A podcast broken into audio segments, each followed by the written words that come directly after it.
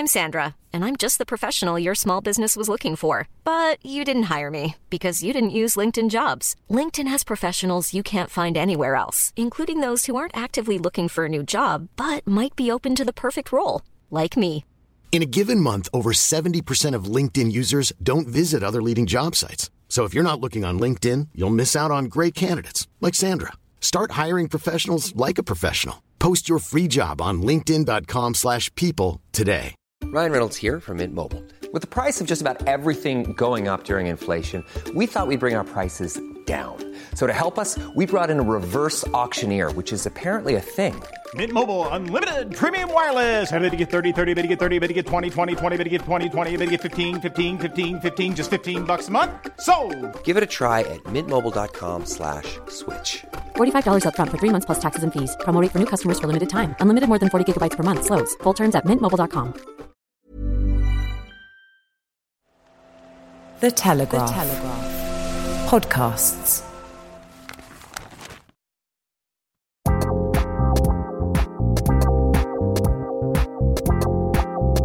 It's no exaggeration to say that we, residents of the Telegraph Fashion Desk, have been awaiting Season 3 of The Crown eagerly, impatiently even, and with a lot of excitement too. Netflix dropped all 10 episodes on Sunday. There are changes in Buckingham Palace, a new queen and Princess Margaret most prominently, but also plenty more of the strangled emotions and sumptuous costumes we've come to expect from the show. I'm Emily Cronin, Senior Fashion Editor at The Telegraph, and I'd like to ask my guests, Bethan Holt, Fashion News and Futures Director. Hello. And Caroline Leeper, Senior Fashion Editor. Hello. Guys, are we amused? One is amused. One is amused. One is definitely amused. I like it. I'm enjoying the changes. I thought the first episode where they introduce the new queen, Olivia Colman, via the stamp change thing next to Claire Foy. Oh, it was clever. I thought it was incredibly clever. But when you first saw the shot of the back of Queen Elizabeth's head, was that Olivia Colman or was it Claire Foy? Oh, I hadn't even thought of that. I just thought it was Olivia. I don't know. Maybe they morphed it together in some clever CGI manner. I'm not sure though. Maybe it was a hair double. Yeah. Oh, a hair double. I could do that as a job. That would be nice. Not as Olivia's hair double, but anyone. You know, that was something that I think a lot of people were quite skeptical about. Would we be able to see anyone but Claire Foy as the Queen? And they achieved it in really about the first 3 minutes. Well, I was so thinking that, oh my God, you're just going to look at Olivia Colman, who is now, let's face it, like massive Oscar winning. She is just Olivia Colman in whatever role she's in. So I kind of was worried that you were going to really see that. And you do. You are like, oh, there's Olivia Colman. But I feel like as I relaxed and started watching more and more episodes, I forgot a bit more. I agree. It helps as well that she has almost the exact same posture as Claire Foy did as Queen Elizabeth and the same twin sets and pearls. Like that the costuming has been remarkably consistent even as the decades have passed. Well, that's the Queen for you, isn't it? You know, she's no slavish follower of fashion. She's got her look and it's more of an extremely gentle evolution than any kind of snapping up the latest trends and collections. You wouldn't really know what decade you were in just by looking at a picture of her. That's true. If you kind of cropped the picture at the neck and didn't show her hands, you know, we could play like Queen Fashion Decade Bingo. Yeah. That sounds like a fun game. I know what we're doing at our Christmas party, guys. What about Princess Margaret? Because, of course, that's another big change. We went from Vanessa Kirby as the beautiful young princess to Helena Bonham Carter as a frustrated, often hungover, lovelorn, middle-aged Princess Margaret. Oh, so often hungover. It's brilliant, isn't it? And she stars it out so beautifully. I mean, I do not look like that when I'm hungover, but I guess I don't have a whole team of servants at my disposal. Yeah, and I feel like it's quite a flattering angle when it's just like a hand like full of gorgeous bracelets like spills across to try and answer the phone, like, you know. Yeah, or some diamonds to deflect the kind of sallow hungover skin. Or not even to answer the phone, just to lift it up and slam it down again. Yes. Yeah, no calls, please. I think Helena Bonham Carter is great as Margaret. And I do think Vanessa Kirby obviously really got that attitude and of her when she was young, but I do think that the person she became is very, very interesting and so well played by Helena. I listened to a few Helena Bonham Carter interviews around how she prepared for this role, and I absolutely loved that when she was consulting a medium about something else, apparently. As you do. Margaret appeared to her and sort of advised her that she must get the smoking right. So that was Margaret's advice from beyond the grave to Helena. That's Margaret's signature accessory, was her cigarette holder. Her tortoiseshell cigarette holder. Yeah. Oh, I love it. Makes me want to smoke. Yeah. Very bad. Don't smoke. No. Listeners. I think she's got that kind of slightly lazy yet extremely elegant hand down to a T. I noticed actually in the second episode when they arrive in America, her wave is not even a wave at all. She just kind of holds up her hand and barely moves, like from the elbow. Well, one doesn't want arthritic wrists, does one?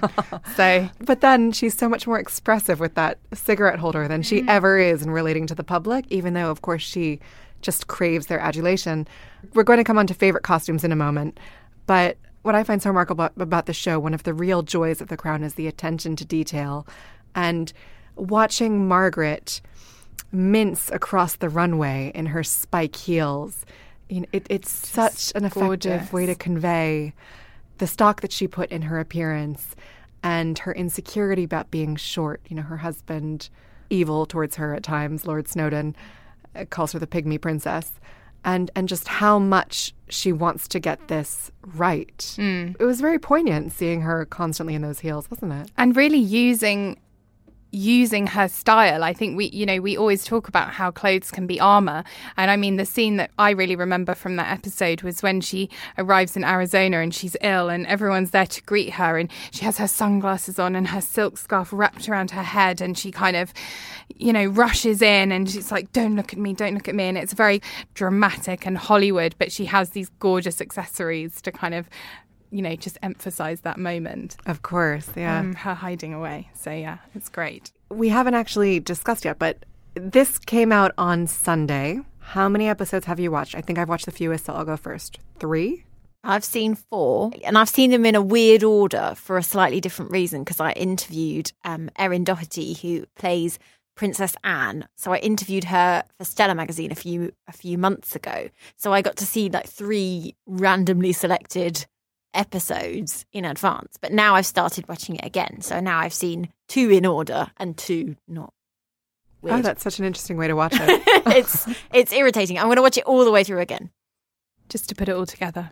Beth-Ann, how many episodes have you managed to watch? Confess. I have watched all but one. So I watched 8 on Sunday, a morning binge and an evening binge, and then had a life in the afternoon, and then last night I got home from a work dinner and I watched episode 9 in bed before going to sleep. Did you hold back because you would have been too sad if you finished the whole thing?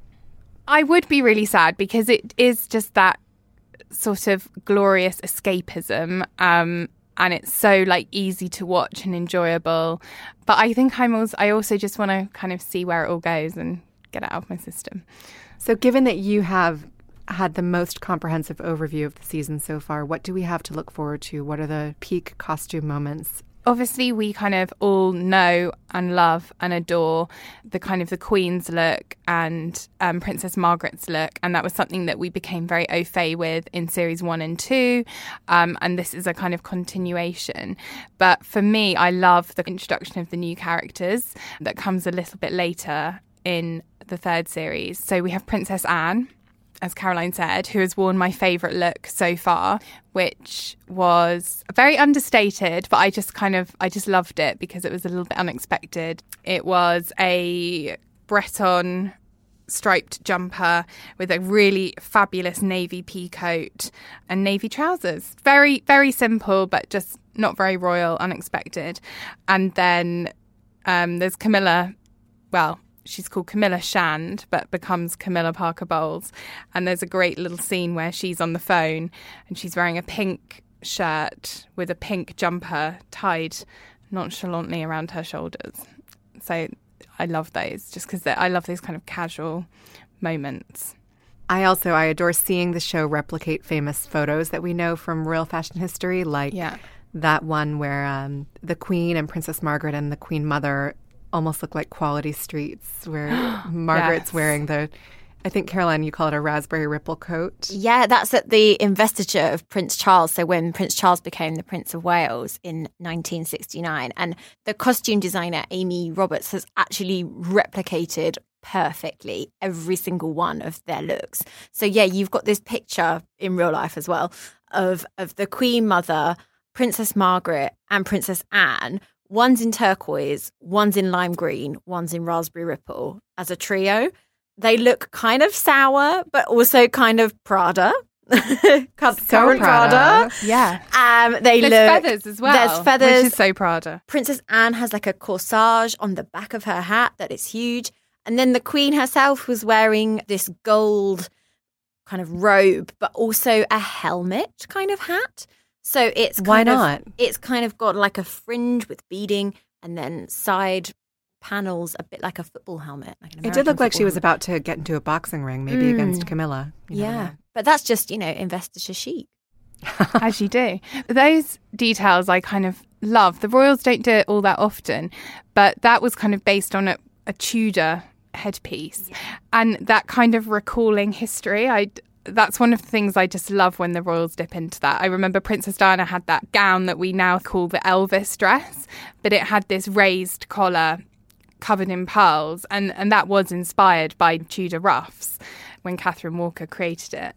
So just that kind of thread through history. That's a little royal fashion geek note. Yeah, I really liked Amy Roberts, the costume designer. In some cases, she's done like-for-like, pitch-perfect copies of what the royals actually wore. So there's that moment. There's a really great Wallis Simpson outfit. I love the Wallis Simpson. Which is like, she's meeting the Emperor of Japan because she's living in Paris. So she's kind of wearing what you think might be a bit of a Chanel kind of jackety houndstooth skirt suit, and that's been recreated like perfectly as well. And I was like really looking through to try and find the pictures of the originals so that we could do side by sides online. So have a look at that if you get the time. If you haven't seen it yet, Caroline has produced a wonderful feature on the website called The 14 Best Costume Moments in The Crown Season 3. We'll put a link in the show notes if you want to check it out. Yeah, and anytime there's one that's been replicated, I have found that original picture. It was just hours of research, but so fun. What's your favourite costume that you've seen so far, Emily? Oh, well, given that I've only seen 3 or rather 2.5 episodes, and one of them was the Margaret episode. Yay. It has to be her state dinner dress with the beautiful puffed Bardo neckline, that floral dress and all the diamonds and, as we've touched on, the accessories. Although there is another look, like a much humbler look that I also absolutely adored, the young princess's look. Oh, that was gorgeous. With the little Fair Isle jumpers. Yes, where princesses Elizabeth and Margaret are, I don't know, they're in Windsor or Balmoral, some cold, drafty, very grey country home, and there are no loving adults around them, just lots of mustaches. They only have each other and a wardrobe apparently of very neat little Fair Isle jumpers and collared shirts and little pearl necklaces. Although this has actually been a bit controversial. I saw someone point out on Instagram that the collared shirt was incorrect, that little girls would have worn a rounded collar. Pointed collars were only for boys. Oh, gosh. I know. Can you imagine? Peter Morgan, the creator of The Crown, has said that he employs 10 full-time researchers and that they work round the clock. And really, Peter, you do so well, but just call The Telegraph when it comes to the fashion. That was a bit of a miss, wasn't it? Not cool. Something else that he said, though, is that one of the things that makes the royals so appealing as a subject is that there is a record of virtually every moment of their lives. We know where they were. We know what they were allegedly or publicly doing. We know what they were wearing. We know who they were with. So you just have to fill in the emotion. Which is the most fascinating guesswork, isn't it? Completely. That's what I think makes The Crown so appealing, is that we can always all assume or think what we might have felt ourselves in those situations or what might have been going on behind the scenes. The episode that I watched last night, I don't want to give too much away, but it kind of goes into Prince Charles's relationship with Camilla and how he didn't end up with Camilla, and actually all the behind the scenes kind of negotiations and machinations around what is essentially just a lovely love story between two young people is just incredible and sad. Now, a question that we can never know the answer to. I wonder if you also wonder, are the royals watching, and what do they make of it? What must they make of it?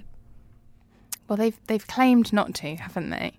They've claimed not to, but a couple of years ago, after the episode where Claire Foy playing Queen Elizabeth gave her first televised Christmas address, didn't the Queen completely copy that in her own Christmas address?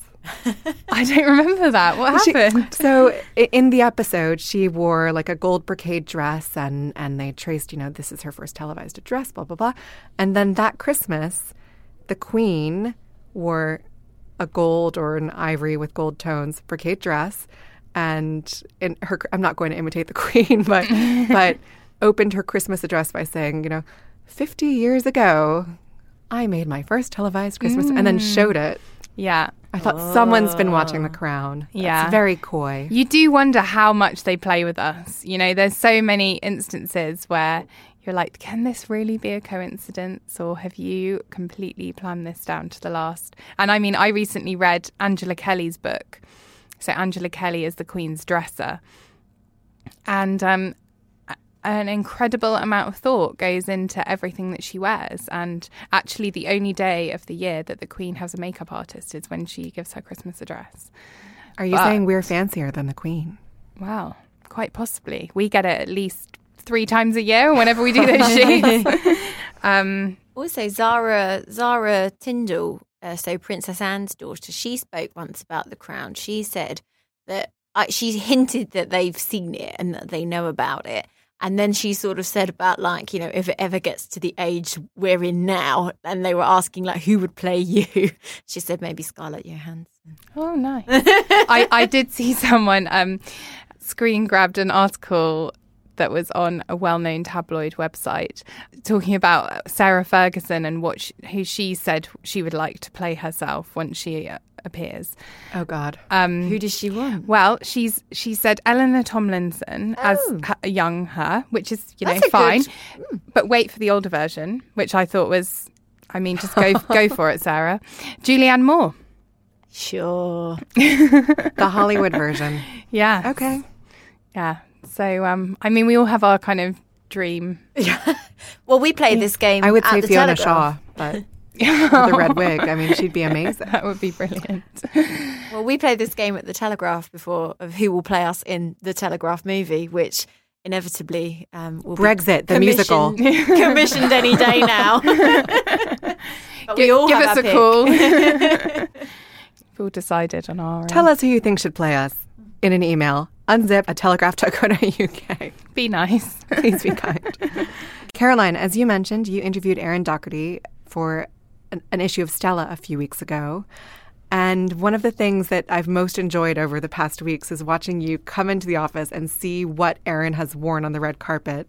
She's determined that she's going to be a new fashion icon. Well, I am. I mean, well, when I met her in the summer, so they'd obviously wrapped filming for series 3 and they were just about to start filming series 4.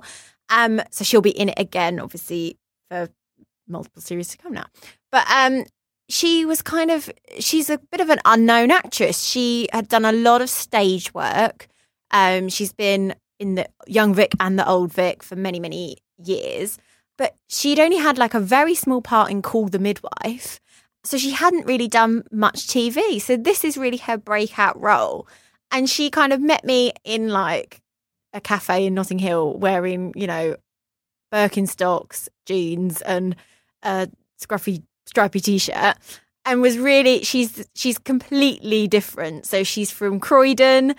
She's put on this accent, this hair, all of this to play the part of Princess Anne.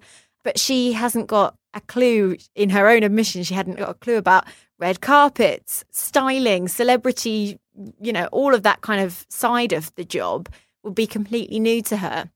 And then here we are, 2 months later, and yes, all the Crown premieres, she's, you know, wearing Dolce & Gabbana tulle. She's wearing Valentino. She's just completely transformed. And I think it's amazing. Like, she kind of was hesitant to do all of that, and she seems to have taken it like a duck to water. She's relishing it. She's loving it. What's been your favorite Erin Doherty red carpet look? I did like the red Dolce & Gabbana that she wore for the main premiere. She did a Valentino dress the other day in LA, was that? She's also been wearing a bit of like vintage-looking poochie. Was that the one-armed caftani type thing? No, that was this was like a blouse that she wore to a press conference. But I thought that was quite clever because it was a bit of a nod to Princess Anne's actual wardrobe of that time of the 60s and 70s. So she's having a bit of fun with it, and she's just, you know. Actually, we should look, because in the episode I saw last night, there's a bit of a peachy blouse moment from a young Princess Anne. And by the way, everyone, if you want to discover a new royal style icon, you need to look back at Princess Anne in the 60s and 70s. I mean, she just looked amazing. Yeah, I've written a piece for the website basically about why this was her fashion heyday. Like, The Crown has reminded us that this was her moment. She looked incredible. Well, she had that birthday picture by Norman Parkinson, I think, in Vogue. It looks like modern day Bathsheba. It looks very cool. It really does. But also, you know, we can't mention caftans and The Crown without mentioning Mustique. Ah, yes. And Margaret's Mustique era. Yes. Which is just so fabulous. What is more her, the evening gowns and cigarette holders in London or caftans and sunglasses on the beach in Mustique? Well, I think it's just the perfect template for, you know, the ultimate well-dressed, eccentric, international fashionista. That we all want to be. Exactly. All our dream lives in several different versions, depending on location and current feelings. But I mean, yeah, those caftans. And she just could carry everything with such a sense of kind of grandeur. And even though she was very short, as we mentioned, you know, she just looks so majestic in these kind of splayed on her Mustique home sofas in these kind of incredible printed pieces. It's definitely true what they say. She was perhaps born to be a number one. A number two, born to be a number one. She spent her life as a vice queen, but not a vice queen. Alas. Hello, I'm Marianne Jones, and I'm the editor of The Telegraph magazine, which means I spend my week overseeing every page, from the front cover to hard-hitting news reports, columns and lifestyle features. We go to print weekly, so we have a little bit longer to craft our journalism using our award-winning writers and fantastic art and photography teams. That means we can publish long-form pieces that really get to the heart of the story. Just recently, our cover interviews with Joaquin Phoenix and James Middleton made global headlines, while our writer Mick Brown's investigation into false memory syndrome won a major press award. And the fact of the matter is, we couldn't have done all of this without our subscribers. Without them, we just can't commission the stories you like reading or make podcasts like this one. Why not try out a 30-day subscription to The Telegraph completely free? Go to thetelegraph.co.uk/audio. Meanwhile, it's not just The Crown on TV. We're in the midst of the season of costume dramas. Besides The Crown, there's His Dark Materials on the BBC. I interviewed Caroline McCall, the costume designer, about the glamorous, vintage-inspired looks that she created for Ruth Wilson to wear as Mrs. Coulter. And Bethan, today you're writing about another period drama that we're all looking forward to. Yes, I'm writing a feature about Little Women, which is obviously not TV, but film. I've seen the film, and I mean, it's such a treat. I mean, if you love, you know, besides the costumes, if you love the book or the previous films and you love that story, it is such a beautiful and rich kind of modern retelling.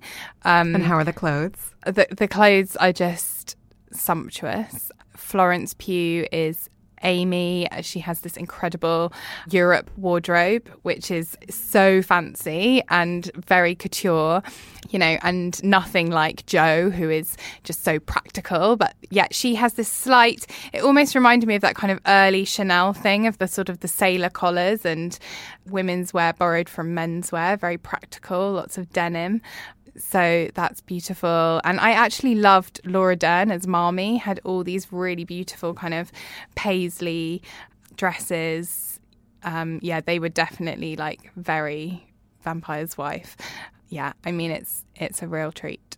I think given that this film adaptation is directed by Greta Gerwig, it was always going to be very stylish. And you spoke with one designer who said that she heard that her current designs were actually influential to the costuming. Can you tell us about that? Yeah, so I've interviewed the costume designer who gave me loads of really interesting insights. I did talk to her about why the costumes actually seem so modern, even though it's obviously set during the American Civil War. And we kind of spoke about that, but she didn't tell me that she might have a modern label on her mood board. But I spoke with Bathsheba, whose dress is obviously so reminiscent of that era, and she said she'd heard that some of her lookbooks were on the Little Women mood board. So I'm not surprised, and I think we could all go and see Little Women dressed as Little Women, courtesy of Bathsheba. We're actually going to do a team outing, aren't we, to go and watch it again? I hope so. So we've got I'll wear Duan, you can wear Bathsheba. We've also got Vampire's Wife. Horror Vacui or Vacui, I am obsessed with as well. And you should check out Mary Benson London. She does those kind of dresses. Yes. She makes them up herself in London and then sells them on Instagram. So this winter, in other words, we will all be wearing either prim 1960s suits and gold helmets, or Mustique ready caftans if you're doing a winter sun escape, or a modern prairie look, or if you're in my house, a sparkly cape. Frozen 2. Because the other big cultural / fashion event of the winter is Frozen 2. So fair warning, you're going to see a lot of little girls and long-suffering parents running around town in capes and cloaks and sparkly tiaras. And they're not on a hen-do. They are just really excited about Anna and Elsa's return. Well, Emily, I tried to get you to buy your daughter a pink sparkly handbag at the Stella Smartwork sale on Saturday, and you were having none of it, I could tell. I was absolutely having none of that. I was styling her up. It looked so good. It was like such a good look, and I could just see the abhorrence on your face. She already has enough handbags, but thank you very much. You can read more coverage of The Crown at telegraph.co.uk/fashion. To read all of our premium fashion coverage, register for a free month-long subscription at telegraph.co.uk/fashionunzipped sub. Follow us on Instagram. I'm at Emily Crow, EMILYCRO. Bethan is at Bethan Holt, and Caroline is at Caroline Leeper. And email us. We'd love to know what you think of the podcast, The Crown, costumes, royal fashion, any questions that you have for us at all. So email us on unzipped@telegraph.co.uk. Thanks again. See you back here soon.